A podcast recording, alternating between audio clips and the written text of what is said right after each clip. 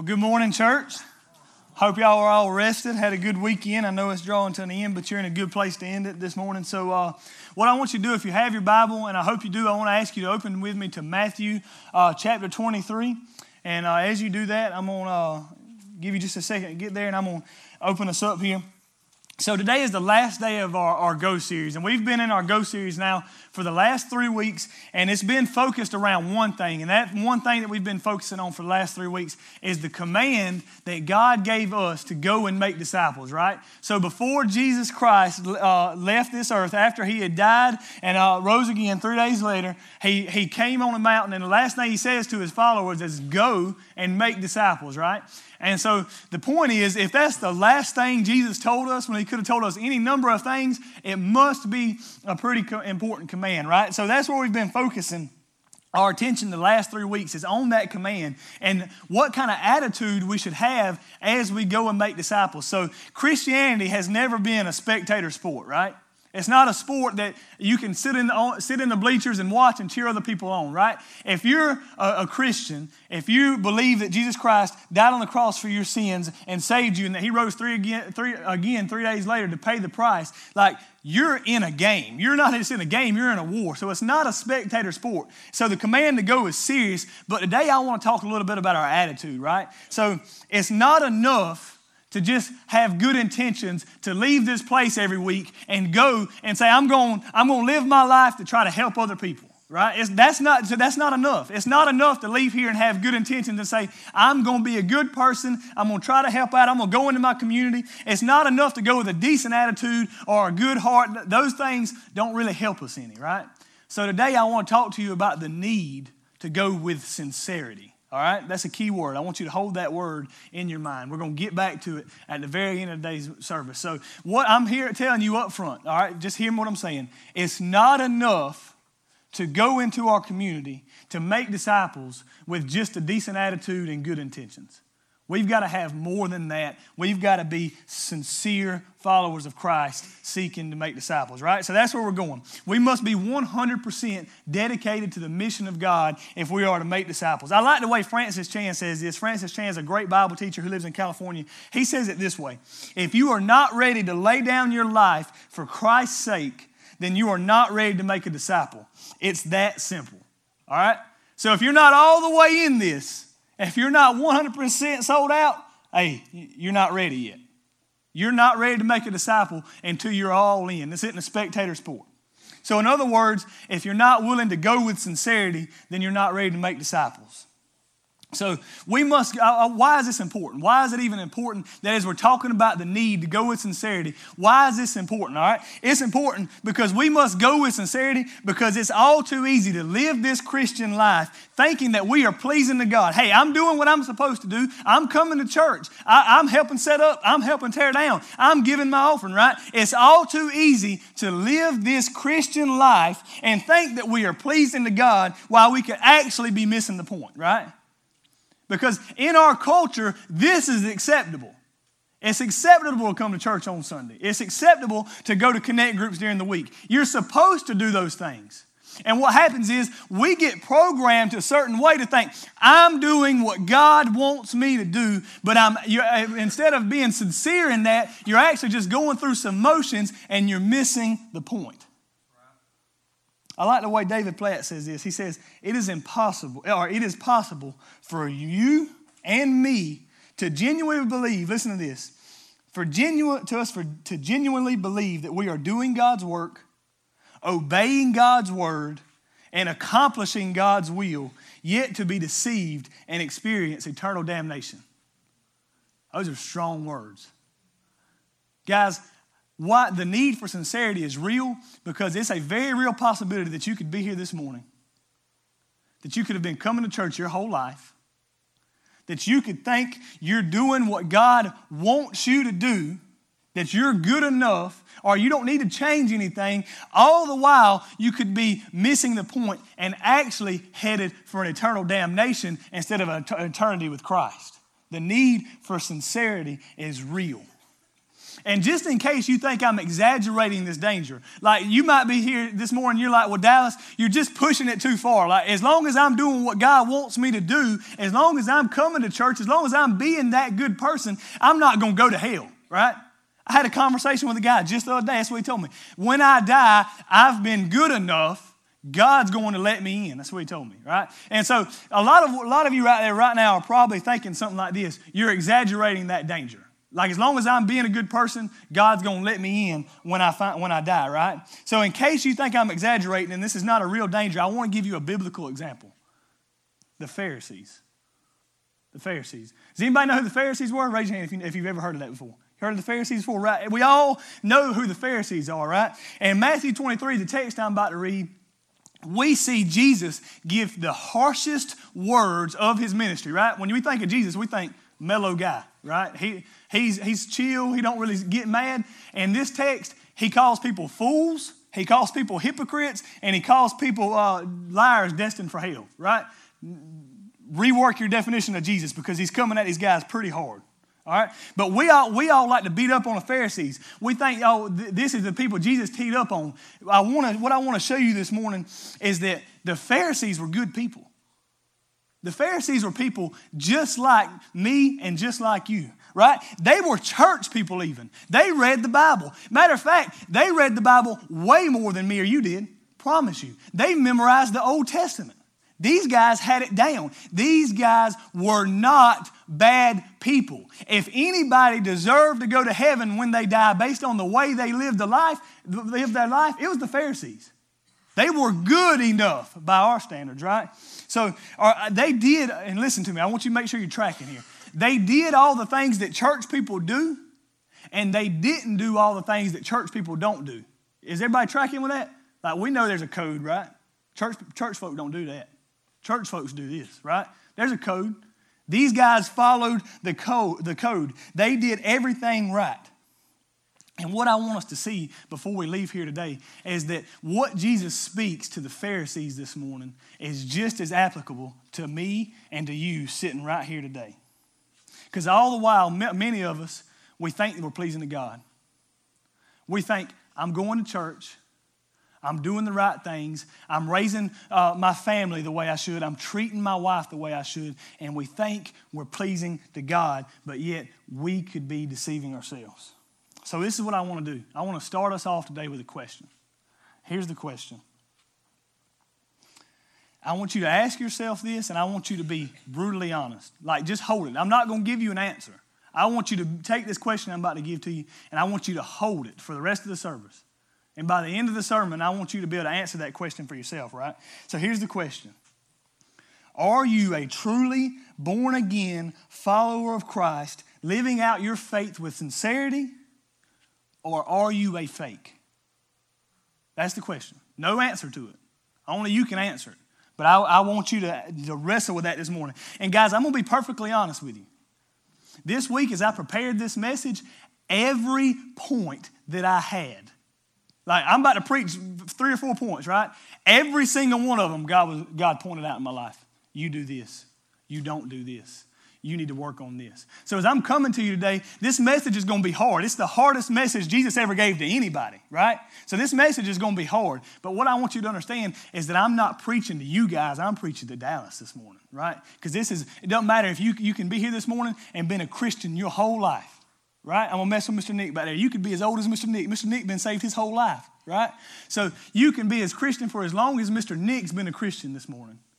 Or you could be a brand new Christian, and I guarantee you this message is going to apply to you today. Because as I was preparing for it, God ramshacked my heart. Right? So I want us to I want us to be able to take that question. I want us to be able to hold it out in front of us today, and I want us to wrestle with it. Right? So let's let's do this. As we dive into Scripture, I want you to know exactly where I'm going. So I'm going to give you my points, and then I'm going to pray for us, and then we'll get started. So here's where I'm going. The first thing I want you to see is that as we're going, if you're a note taker, this is, this is for you, right? This is my outline. The first thing I want you to see is that as we go with sincerity, we must practice what we preach. That's the first point. We have to practice what we preach. Number two, second point is we have to live for God's approval. All right? Then the third thing is this don't exalt ourselves over others. And like some of these things sound kind of weird to you, but I promise I'll explain, to, explain them to you as we get going.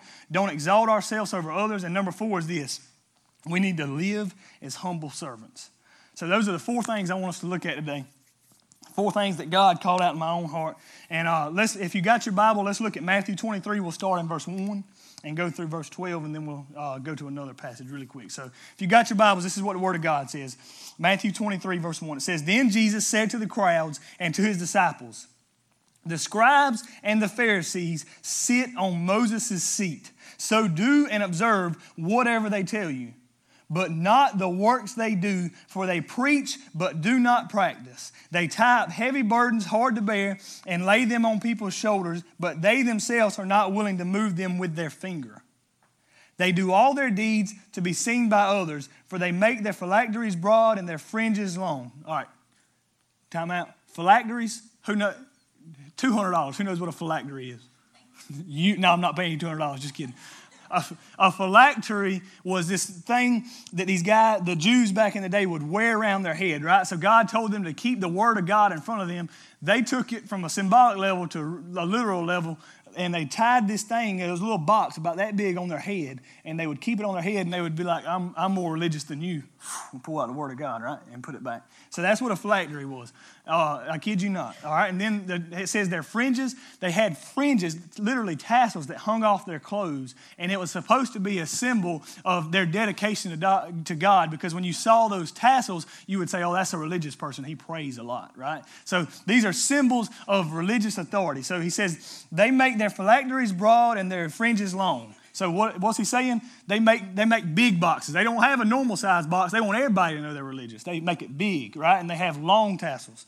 And they love the place of honor. Verse 6. They love the place of honor at feast and the best seats in the synagogues and greetings in the marketplaces and being called rabbi by others.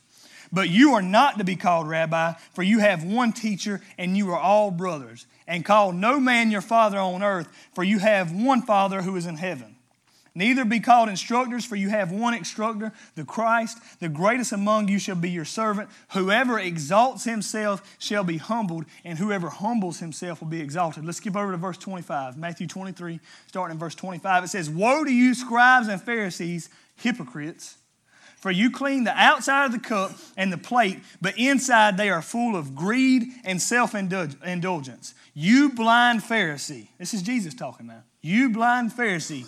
First, clean the inside of the cup and plate, that the outside may also be clean. Verse 27 Woe to you, scribes and Pharisees, hypocrites, for you are like whitewashed tombs, which outwardly appear beautiful, but within are full of dead people's bones and all uncleanness. So uh, you also outwardly appear righteous to others, but within you are full of hypocrisy and lawlessness.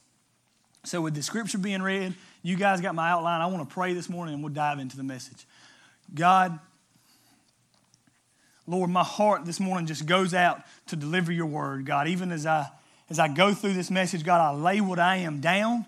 And God, I pray that you would just pick up whatever part of me you need to use and use it, Lord, and, and just build your kingdom here at Connection Millen today. And we just, we trust you to do that, God. Today, my heart goes out, Father, for, for three groups of people who I've just been thinking about, dear God. I just pray for the person in this room today, dear God, who I know is here, who, dear Lord, they don't understand your grace. They don't understand your gospel enough to, they think, dear God, that they can be saved and live however they want to. God, pray for that person today, dear God. And I pray that your gospel would call them out of this, their situation situation and change their lives, God. Your gospel is that good, it changes us, God. And I pray today for, for the person who thinks they can never be good enough, God. I pray that by the time this sermon's over with today, dear God, that they would see and understand that they don't have to be good enough, dear God, they could never be good enough, that your gospel pays the price for our sins, God. I pray that they would understand that good news, dear God. And I just pray, Lord, that uh, for the person who thinks that they are good enough, God. They're in, the, in a crowd this size in South Georgia, dear God. I know that there's a person in here who thinks, dear Lord, that they're, they're good because they've been going to church, God, and they've been playing this religious game with you their whole life, Jesus. But I pray today that you would break down walls and show them that the gospel changes everything, God. I pray that you would show them that this morning. Lord, I just pray that as we do this, God, I know your word says that you are abounding in steadfast love to anybody who calls on you, God. And I pray that today, those who don't know you would call on you. God, your, your grace is so good, so rich. Lord, I pray that you would come in this place and work among us today, Lord. We trust you, God. We love you, God. In Christ's name I pray. Amen. All right, guys, so let's dive into this thing. First thing I want you to see today from this text is number one, when we go with sincerity, we have to be a people who practice what we preach right? So if you're a sincere Christian, you're a true, born again, sincere Christian, the one thing that's going to mark you is that you're not going to be a hypocrite. You're going to practice what you preach, right? Let's look at verses 2 through 4. Chapter 23, 2 through 4, it says this The scribes and the Pharisees sit on Moses' seat. So do and observe whatever they tell you, but not the works they do. Why? For they preach but do not practice. Let's leave it right there for just a second. So, the first thing Jesus goes and he tees these Pharisees up for is that they teach, but they don't practice what they preach, right? They know what to say, they know what to do, but they don't, uh, they teach it, but they don't follow it up with the way they live their lives. As we go into our community, guys, as we live to make disciples, as we live on mission for Jesus Christ, we have to be a people who practice what we preach. I'm going to ask you this, and I'm going to ask you, I'm going to ask you a couple questions today. Let this sink in on you. Don't give a quick, comfortable answer. Like let it, let it give you, give yourself some time. Ask yourself this question: Do I practice what I preach? Ask yourself that. Examine your life and think: Do I practice what I preach? Here's the thing. Here's what I want you to understand. A lot of us project something and live like something else, right? We project holiness. We project godliness. We project ourselves to the world as this is who I am. I've been going to church my whole life. This is who I am. I'm a born again Christian. I'm saved. I'm godly. I live like I'm supposed to live. We project that to the world. That's what we show everybody else. But then over here, we live completely different. We project holiness and we live hypocritically. Does that make sense everybody? Are you tracking with that? We project one thing and live another way. So let me assure you, nothing turns the world away from the church of Jesus Christ more than a person who projects one thing and lives another way. The world looks at us and laughs when they see us projecting holiness and living hypocritically. Does anybody know where the word uh, hypocrite actually came from? I was, as I was studying, I came across this this week. I thought it was amazing. It comes from the Greek word. I cannot. I'm gonna murder this, right? So I'm not smart enough to pronounce Greek. Here it is, the Hupokrinomai. That's a word, all right? And it's a Greek verb, and it literally means to play a part. So they, the Greeks used to use this word to describe what an actor did on stage. They used to use this word to say when an actor gets on stage and starts acting a certain way because he's trying to play a part, that's what a hypocrite is, right? And the, that, the sad thing is that description all too often can be attributed to me and it can be attributed to you. Because we try to play a certain part, but when we get off the stage, we don't live like anymore. When we get to church on Sunday morning, when we put on our blue shirts, when we, when we pull in the parking lot, we're on the stage, we better act like it, but come Monday, we're going to live a completely different way. Guys, I want you to see there's two levels of this, right? So there's two levels of hypocrisy. So when I call you a hypocrite, that, can mean one or two things. So when somebody calls me a hypocrite, they're, they're referring to one or two things. Number one, the first level of hypocrisy exposes us as fakes based on what we do. All right? So the way you live your life shows that you're a hypocrite. Does everybody follow that? That's the first level. It goes it looks something like this. It looks like a woman who works in an office and claims to be a strong Christian. She projects love and holiness, and I go to church and I follow Jesus and I love Jesus, right? She projects that. But behind everybody else's back, she gossips about her coworkers. And when she's having a bad day, she's really, really nasty to other people. She projects holiness, but she lives hypocritically. Here's what I want you to understand your actions expose who you really are. Right? Your words don't show me who you really are. Your actions expose who you really are. How about this? It can look like a man who projects holiness and harshly criticizes the person who busted up a marriage. All the while, he looks at pornography on a computer screen every night. The man projects holiness. You better not do that. I can't believe you would bust up a marriage. I can't believe you would cheat on another man's wife. He projects holiness. At night, he lives hypocritically. his actions expose who he really is. Or let's hit a little closer to home here. It looks like a person who comes to Connection Millen every Sunday and they project holiness when they pull in the parking lot. They may wear a blue shirt. They may smile and they may welcome you, and you may think that they are the biggest Christian. You may think, man, they, they must read their Bibles for three hours a day, right? They, they project one thing, but then they live something else. They never change. They've never repented of the sin. Their lifestyle is exactly the same. Your actions expose who you really are. But then Understand this, guys. When you project a certain thing, when you say, I live this way, and you don't really live this way, what you're doing is you're not hurting me and you're not hurting Jeremy. What you're doing is you're spitting in the face of Jesus right? Jesus came to purchase for himself a church, pure and holy and blameless on that last day. When they get to heaven, he says, I want you to be pure and holy and blameless. And then we say, Oh, I'm going to live like Jesus wants me to. But then behind closed doors, we're somebody else. And you know what we're doing? We're looking at Jesus in the face of the cross and spitting. We mock the very Savior who came to save us when we don't practice what we preach. And nothing is more damning to the souls that live around us than somebody who claims to be a Christian and doesn't live like it. You know, this is the essence of hypocrisy. Look at it. Verse 4, it says, They tie up heavy burdens hard to bear and lay them on people's shoulders, but they themselves are not willing to move them with, with their finger. The essence of hypocrisy is expecting other people to live how you don't even live. Right? If you go around expecting other people to live a certain way and you don't live that way, you're a hypocrite. But still, there's another level of hypocrisy. And this is, this is going to hit a little closer to home for some of you. There's another level of hypocrisy that exposes us as fakes based on what we don't do. All right? It goes like this. If we as Christians really believe what we say we believe, that Jesus Christ is the King above all kings who left his throne in heaven, came to earth, and died on the cross for my sins and for your sins, if we really believe that, then our lives should be about nothing but that. Everywhere we go, whether we're at work, whether we're at school, whether we're keeping our kids, whether we're taking our kids to the ball field, everything in our lives should revolve around that one thing. And if we really believe that, nothing else in our lives should compare to that mission. We should live hoping other people come to know Christ. Yet, day after day, what do we do? We remain silent. We stay quiet. We see people who need the love of Jesus. We see people who we could help. We see people who need the gospel, and we don't open our mouths to tell them. Do you want to know the main reason the world around us looks at us and thinks we're fake and hypocrites? Is because we have the best news in all the world, and we won't open our mouths to tell a soul. They say they really must not believe what they say they believe if they won't even tell me about it. Your lack of action exposes who you really are.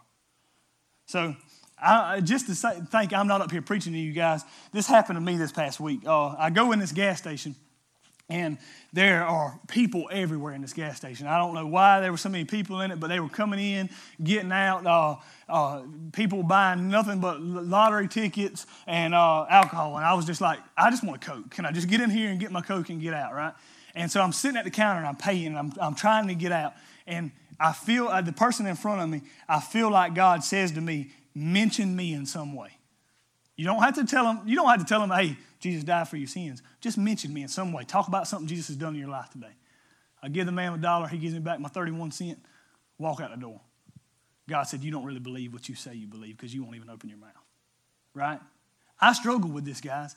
I struggle with this. But listen, the lack of action we have exposes who we are. And I don't want you guys to think, listen, I don't want you guys to think, oh, this means we got to start going door to door every day. We got to get home, go door to door, knock on the doors, and do you know about Jesus? Do you know about Jesus? Do you know about Jesus? That's not what I'm trying to say here. This isn't even about you getting on a plane and going across the, across the world on a mission trip. This is about living out your faith every day in a way that glorifies God. That's what I'm asking you is, the, is how you live your life around coworkers, is the words you use at work and school and at the ballpark. Does that reveal you love Jesus? That's what it means to not be a hypocrite. Church, as we go with sincerity, we desperately need to start practicing what we preach. There is no other option. How about the next thing, though? I'm gonna move on from that because y'all were like, y'all were staring at me, and y'all were like, I'm the evil one. It's in the Bible. I'm just telling you what's in here, okay? Don't shoot the messenger. If you do, let me finish first. So, uh, let's look at Matthew 23, 5 and 6, the second point. When we go with sincerity, church, we got to live for God's approval, right? We live for God's approval, not man's approval. Let's look at verse 5 and 6. It says, They do all their deeds to be seen by others, for they make their phylacteries broad and their fringes long, and they love the place of honor at feast. All right? So let's, let's, uh, let's think about that. What Jesus is getting at is he's exposing the lack of sincerity because in the Pharisees because they did all that they did in order not to please God, but for other people around them to see them. Jesus literally says here that the people lack sincerity because they do all of their deeds to be seen by others. Right? So ask yourself this Do you live out your faith? Do you talk about Jesus? Do you raise your family in a way that honors God because you desire applause because you desire the recognition of men or because you desire to please God? The truth is, we, we don't really make this connection a lot, but we have a lot of in common here with the Pharisees. We, just like they did, like to be patted on the back. We like to be told, boy. We like to be told, good job. We like to be told, you go, girl. We like that. We like for the world to look at us when we're living our faith. I, I, I know I'm talking to you here because I'm talking to myself. We like for the world to look at us when we're living out our faith and say, You love Jesus so much. You're such a good Christian. However, one thing I want you guys to understand this morning as I was walking through this text, and I've, I know this personally, nothing is more damning to your own soul, right? So the thing that, that will send your soul to hell quicker than anything else is the applause of men. Because what happens is this we start hearing our own hype. We start hearing, hey, Dallas, you're a good husband. Dallas, I bet you're going to be a good father. Dallas, I bet you're such a good preacher. Dallas, you can, you can preach. Dallas, I, I, can you come do this? Can you come speak to this group and speak to this group? I think you can reach this group, Dallas. I think you can do this. We start to hear these murmurs. We start to hear these talks, and we guess what really starts to happen is we start to believe our own hype. We're like, you know, I really am as good as they say I am. I really am what people say about me. And we start to believe our own hype. And you know, the sad thing about it is we forget that we're wicked sinners in need of a Savior to die on a cross for us. Insincere Christians live for the recognition that the world gives them when they see them behave as good Christians should. But sincere Christians live for God's approval and seek to please Him no matter what anybody else may say. It goes a little bit like this Insincere Christians put money in the offering plate on Sunday hoping to be seen. Sincere Christians give hoping nobody else sees. Insincere Christians fast and tell everybody about hard, how hard it was. Man, I just did a five day fast and it was horrible, right? I'm godly because I did that. Sincere Christians fast and take steps to prevent anyone from seeing the struggle. Insincere Christians pray for everyone else in their sins. God, be with this person. I see, God, I see this person and they're, they're sinful and they're, they're, I saw this man and he did this and I saw this woman and she did this. They go take their, everybody else's sin before God. Sincere Christians pray before God confessing their own sin. They get on their knees and say, God, I'm a sinner. God, I did this. God, I need help. Listen, your motivations and my motivations for either God's approval or man's applause reveal our true desire. And our desire for either man's approval or God's approval reveals whether we're sincere or not. If you live hoping everybody else sees how good a Christian you are, if you live hoping everybody else thinks, well, man, he's, good, he's a good man, she's a good woman, then you're not a sincere Christian. You're doing Christianity for you. When we go with sincerity, we go with one purpose, church. When we leave this place and we're sincere about our faith, we go with one purpose, and that's to please Jesus Christ. When we go with sincerity, we live for God's approval and not for the applause of men. And let me assure you, the approval of God is far more valuable than any applause that a man can give you. On the day I die, it does not matter one bit what anybody in this room thinks about me. On the day I die, you know what matters who thinks about me? What Jesus Christ is going to look at me and think of me. As Christians, think about it like this. Why would we care what any in this, anyone in this world thinks of us when the God of the universe looks at us and calls us his children? When my daddy's a king, I don't worry what the peasants say. We live for the king's appro- approval. Personally, let's just get real here. Pray for me and Jeremy here. Jeremy will tell you the same thing I'm about to tell you. Because the truth is, every preacher at some point, and for most, it's a every Sunday battle, is faced with the temptation to preach for man's approval and not God's approval. And I'm asking you, for the sake of my soul, for the sake of Jeremy's soul, don't come up to me after this message and say, Boy, you really gave it to him today. That was a good message. Don't come up to Jeremy and say, You're such a good preacher. Go, if, if God speaks to you, go up to me or go up to Jeremy and say, Man, God is really working through you. The Holy Spirit is really moving through you. Because I don't need to know you approve of me. All I need to know is that God approves of me. So, church, Listen, as we go with sincerity, we need to live for God's approval. All right, I got to speed up, speed up the pace a little bit. Everybody ready? So number three, don't exalt ourselves over others. When we go with sincerity, we don't exalt ourselves over others. Matthew 23, 6 and 7, they, they love the place of honor at feasts and the best seats in the synagogues and greetings in the marketplaces and being called rabbi by others. All right. So next, Jesus attacks the insincerity of the scribes and Pharisees by calling out on, calling them out on their habit to live for uh, to exalt themselves over others. So if we're going in sincerity, we have to be a people who don't exalt ourselves over, over other people. And ask yourself this question. And hold on to it.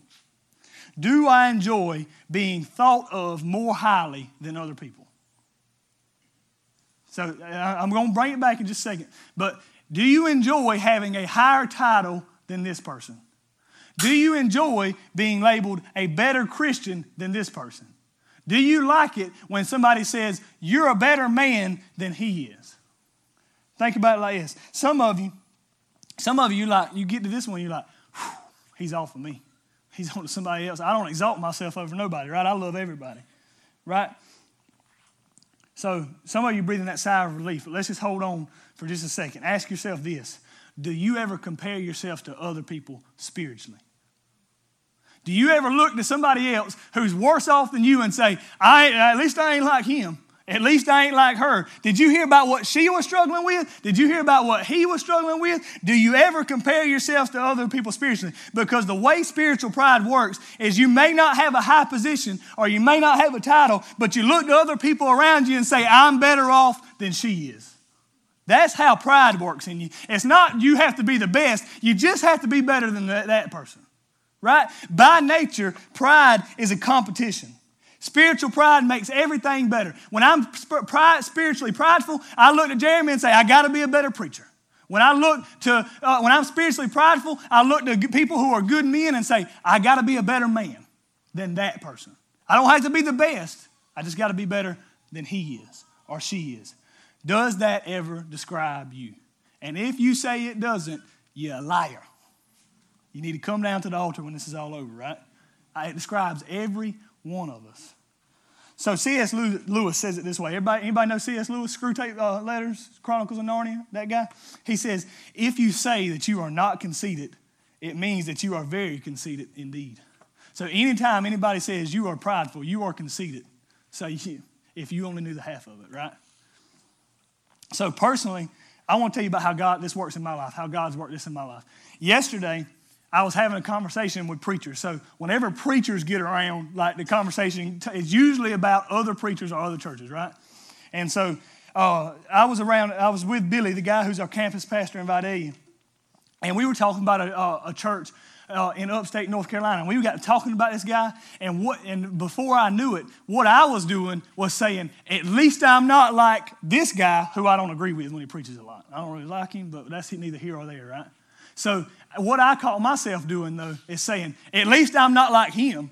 I might, be, I might not be the best preacher, but I'm better than he is. I might not have everything just right, but I'm more right than this guy is. What happens is, is we look to other people and we say, I don't have to be the best. I just can't be the worst. And that describes every one of us. The truth is, we all do this. We all exalt ourselves over others as if there was a standard somewhere off in the distance, and I just got to be closer to that standard than the next person.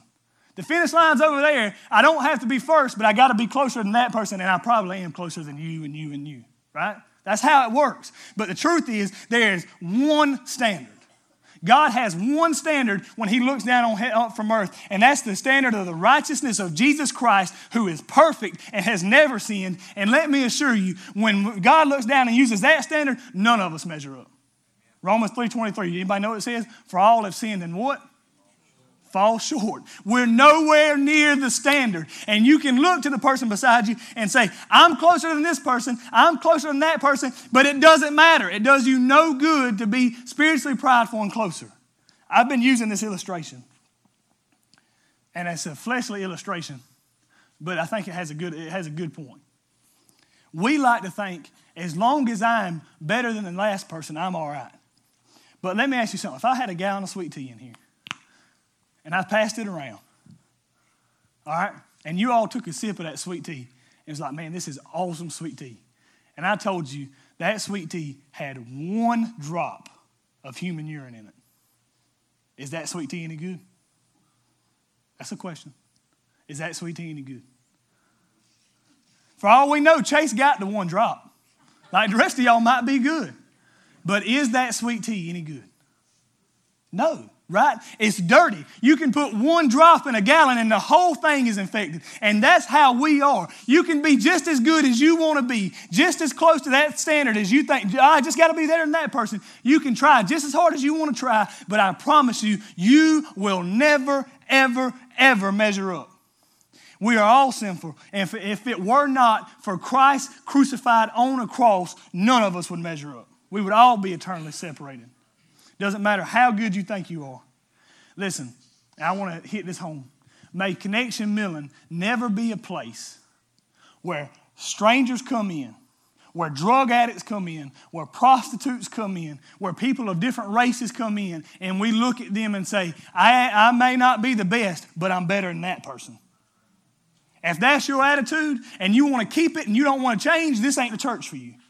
Now, if that's your attitude and you want to change, Let's, let's flood the altar when it's time for the altar call today, right? May Connection Millen never be that place. Church, as we, as we go with sincerity, we must not exalt ourselves over other people. Last point, number four. Live as humble servants. Matthew 23, 11 and 12, it says this The greatest among you shall be your servant. Whoever exalts himself will be humbled, and whoever humbles himself will be exalted. So, lastly, Jesus tells us he calls these Pharisees out because they didn't live, leave, live as humble servants. Ask yourself this question, church Do I live to serve other people? Ask yourself that question. Do I live, insert your name in the blank, does Dallas Wilson live to serve other people or be served by other people? What gives you greater joy? Does it give you greater joy when somebody looks at you and says, Let me serve you? Or does it give you greater joy when you can serve other people? Let me ask you something. Do you want to be great in this world? Do you want to make an eternal difference? Do you want to have an impact that far outlives your life? Then this is what you need to do. You need to serve other people.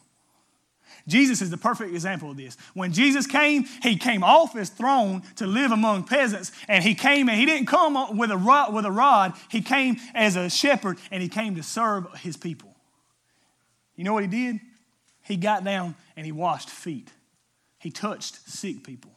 He went to those who couldn't help themselves, and he helped them. He served them. And you know what? 2,000 years later, people are still talking about Jesus. If you want to have an impact on this world, you need to serve. This is, this is, the, this is oxymoronic, right? If, if there's anything that we know from the Bible, it's that, that the way you live your life, the way you think you should live, is the complete opposite of the way you should actually live, right? I need to take care of me. No, you really need to take care of others. I need to promote myself. No, you really need to promote Jesus. I need to make sure that I've got what I need and what my family needs. Look, for, look out for other people. God will look out for you. This is what Jesus teaches us. If you want to live, then die to yourself. If you want to be great, serve others. If you want to be exalted, be humble. This is the way it works. Insincere Christians live their lives looking to be served by other people because how good a Christian they are. Sincere Christians look for ways to serve other people. Insincere Christians look for ways to be, to be noticed in their servants. Sincere Christians serve others even when there is no chance of ever being noticed. I saw a good illustration of this one day at our campus in Statesboro. Does anybody know Bo Fordham? Bo's been here a couple times. Bo's an awesome guy. I love Bo. Listen, Bo wants to preach, and Bo can preach. I've heard him. When Bo gets fired up, he can, he can go, right? And but before they before Bo ever got on the stage in Statesboro, you know what I saw him doing one day? He walked out of a bathroom with a toothbrush in his hand. He wasn't in there brushing his teeth. The toothbrush was pretty dirty, right? He'd been in there cleaning toilets. He had been in there cleaning floors, right? If you want to be great, start by serving. Get this, church. As we go, practicing what we preach, being content with what God with God's approval, humbling ourselves, and serving other people. It's not enough to go and just do those things, right? Because the reality is, you can never do it.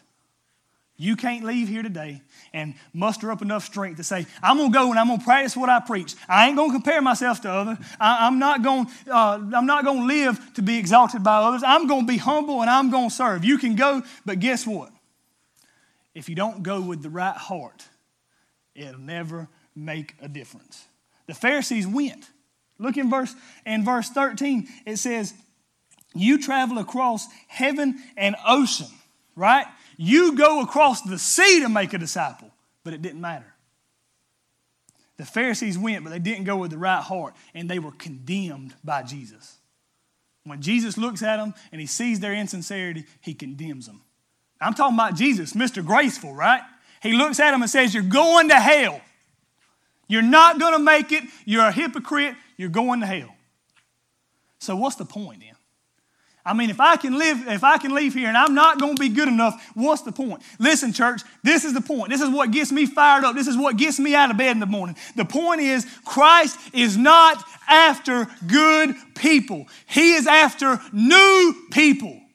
Christ is not after a good heart. Christ is after a new heart.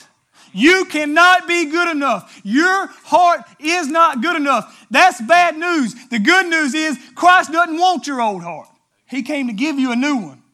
Listen, church, here's the thing. Here's what I want you to get from this text this morning if you don't get anything else. The scribes and the Pharisees are bad, bad, bad news for you and me.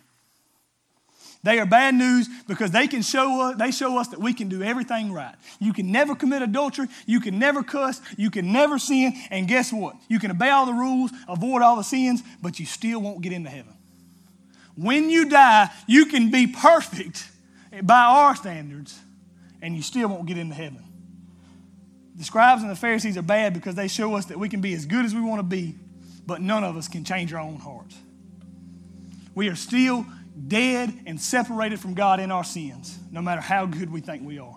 Then look at verse 20, verse 27. This is what Jesus is getting at. Woe to you, scribes and Pharisees, hypocrites! For you are like whitewashed tombs, which outwardly appear beautiful, but within are full of dead people's bones and all uncleanness. So you also appear righteous to others, but within you are full of hypocrisy and lawlessness. What he's, he's talking about whitewashed tombs there. What he's saying is that in these days, what they would do was they wanted a memorial to the dead. So in Roman culture in Palestine, what they did was they put the dead people's bones in there, and when they came out, they would bleach the rocks. You ever bleached a rock?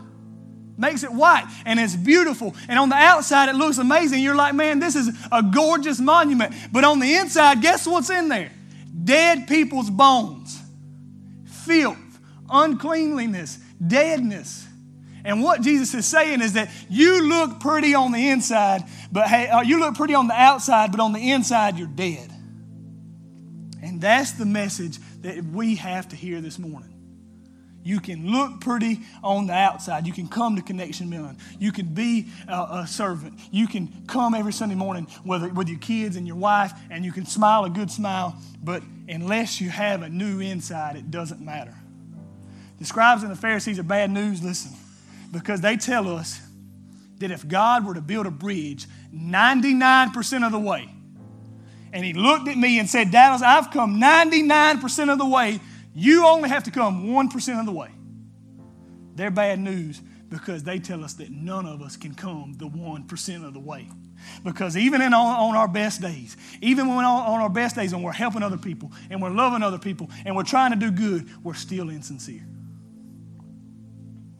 The bad news of the scribes and the Pharisees is that we can never be good enough. That's it. But guess what? Jesus is the good news this morning. Because if the bad news is that we can never make it on our own, the good news of the cross of Jesus Christ is that we do not have to make it on our own. The new, good news of the gospel, guys, is listen, God didn't come 99% of the way and look at us and say, You have to come one. God came 100% of the way, and once He got on the other side of the bridge, you know what He said? Lay down. If you'll just lay down, I'll take you back. But I'm not going to touch you screaming and fighting. Lay down. Surrender. If the bad news is that we have a bad heart this morning, the good news is that Jesus Christ came to give us a new heart. This is what God told Ezekiel in Ezekiel 11 19. I will give them one heart and a new spirit I will put within them, the inside of us, the spirit I will put within them, and I will remove the heart of stone from their flesh and give them a heart of flesh that they may walk in my statutes and keep my rules and obey them, and they shall be my people, and I will be their God. You know what God's telling Ezekiel? You can't do it. I'm going to give you a heart that's going to allow you to. You can't be a good enough person. Your heart's not good enough. I'm going to give you a new heart. This is why uh, 2 Corinthians 5.17 says we are a new creation because from the inside out, we've been made new. The gospel of Jesus Christ is that no matter how hard you try, you'll never be good enough, but you don't have to be good enough. It's God who saves you. And listen, this is, this is what this is what's so awesome. When you realize that, it gives you a heart of gratitude. When you realize, God, I'll never be good enough. I'll never make it on my own, but you love me enough and you made me good enough. What happens? God, thank you. I'll do whatever you want, God. Whatever, however you want me to live, God, that's how I'll live. You just show me what to do. You came 100% of the way. I'll do whatever you tell me to, God. I'll lay down. I'll follow you. I'll do whatever you tell me to do. And you know what gratitude creates in believers? It creates sincerity. When we realize that we've been saved not by our own works, but by the work that Jesus Christ did, it gives us a heart of gratitude. And then gratitude creates sincerity. If you want to be a real follower of Christ, if you don't want to be a fake, listen, this morning, it doesn't have anything to do with your actions. It has everything to do whether or not Christ has given you a, a new heart. You want to see a sincere person? You want to see a person who, who lives their life as a sincere Christian and not as a fake? I'll show you a person who knows what Christ has done for them and how he saved them. The key to going with sincerity is to go knowing that Jesus Christ has become my sin so that I could become his righteousness. Listen, this is where, this is where it all ties back into that first question. It is impossible to consistently live as a hypocrite when we know what Christ has done. It is impossible to live for man's recognition and not be content in God's approval when we look at the cross and see what Jesus has done. It is impossible to consistently compare ourselves to other people when we look at the cross and say we'll never measure up anyway. It is impossible to not want to serve other people when we look at the cross and see how Christ has served us. Gratitude for what Christ has done creates sincerity in believers. So, listen, this morning, as I just draw this thing to a close, I want to do two things. The first thing is this when I was doing this message today, three groups of people came to my heart. Number one is that person who says, I know I'm saved. I, I, you, your life has never changed, but you come to church every Sunday. I know I'm saved, right? That was the first person that came to my heart because listen, when you understand what the gospel means, it means that Christ has become my sin so that I become his righteousness. He takes my sin, I get his righteousness. He puts the new heart in me. So guess what? Before I couldn't live how he wanted me to live. Now I can. The gospel doesn't mean you can live however you want to live. It means that you're going to live how Christ wants you to live. My second group of people was the people who are going to come here and hear this message today, and in your mind, you're thinking, I'll never be good enough. I might as well call it quits now. All those commandments, I've broke them all. Welcome to the club. Right? My heart goes out to you because this morning, what I want you to understand is that for God's sake, you don't have to be good enough. That's why we have Jesus. Then the third person was this the person who's been coming to church all their life and they think, I'm good enough. Because if that's you this morning, you're in the same boat as the Pharisees. And no matter what group of people you fall in this morning, some of you have lived your whole life trying to measure up this morning. And this morning you're realizing, I'll never be good enough. So, what I want to do is, I just want to give you an opportunity to respond. If you want what I'm talking about, if you want this idea of a new heart and a new life, and you want what God has to offer you, the way we do it at Connection is simply this we raise our hand. We don't bow our heads. We don't close our eyes because God says, if you deny me before me, and I'll deny you before the Father. So if you really want Christ is all, what Christ is offering you this morning, you'll do it in front of men. But listen, if this morning you're here and you say, I know I don't measure up, but I need Christ to measure up for me, I just want you to raise your hand. And what's going to happen is somebody's going to come pray with you, and we want to love on you, and we want to lead you in your next step of faith. So if that's you this morning, will you just raise your hand? Got one over here.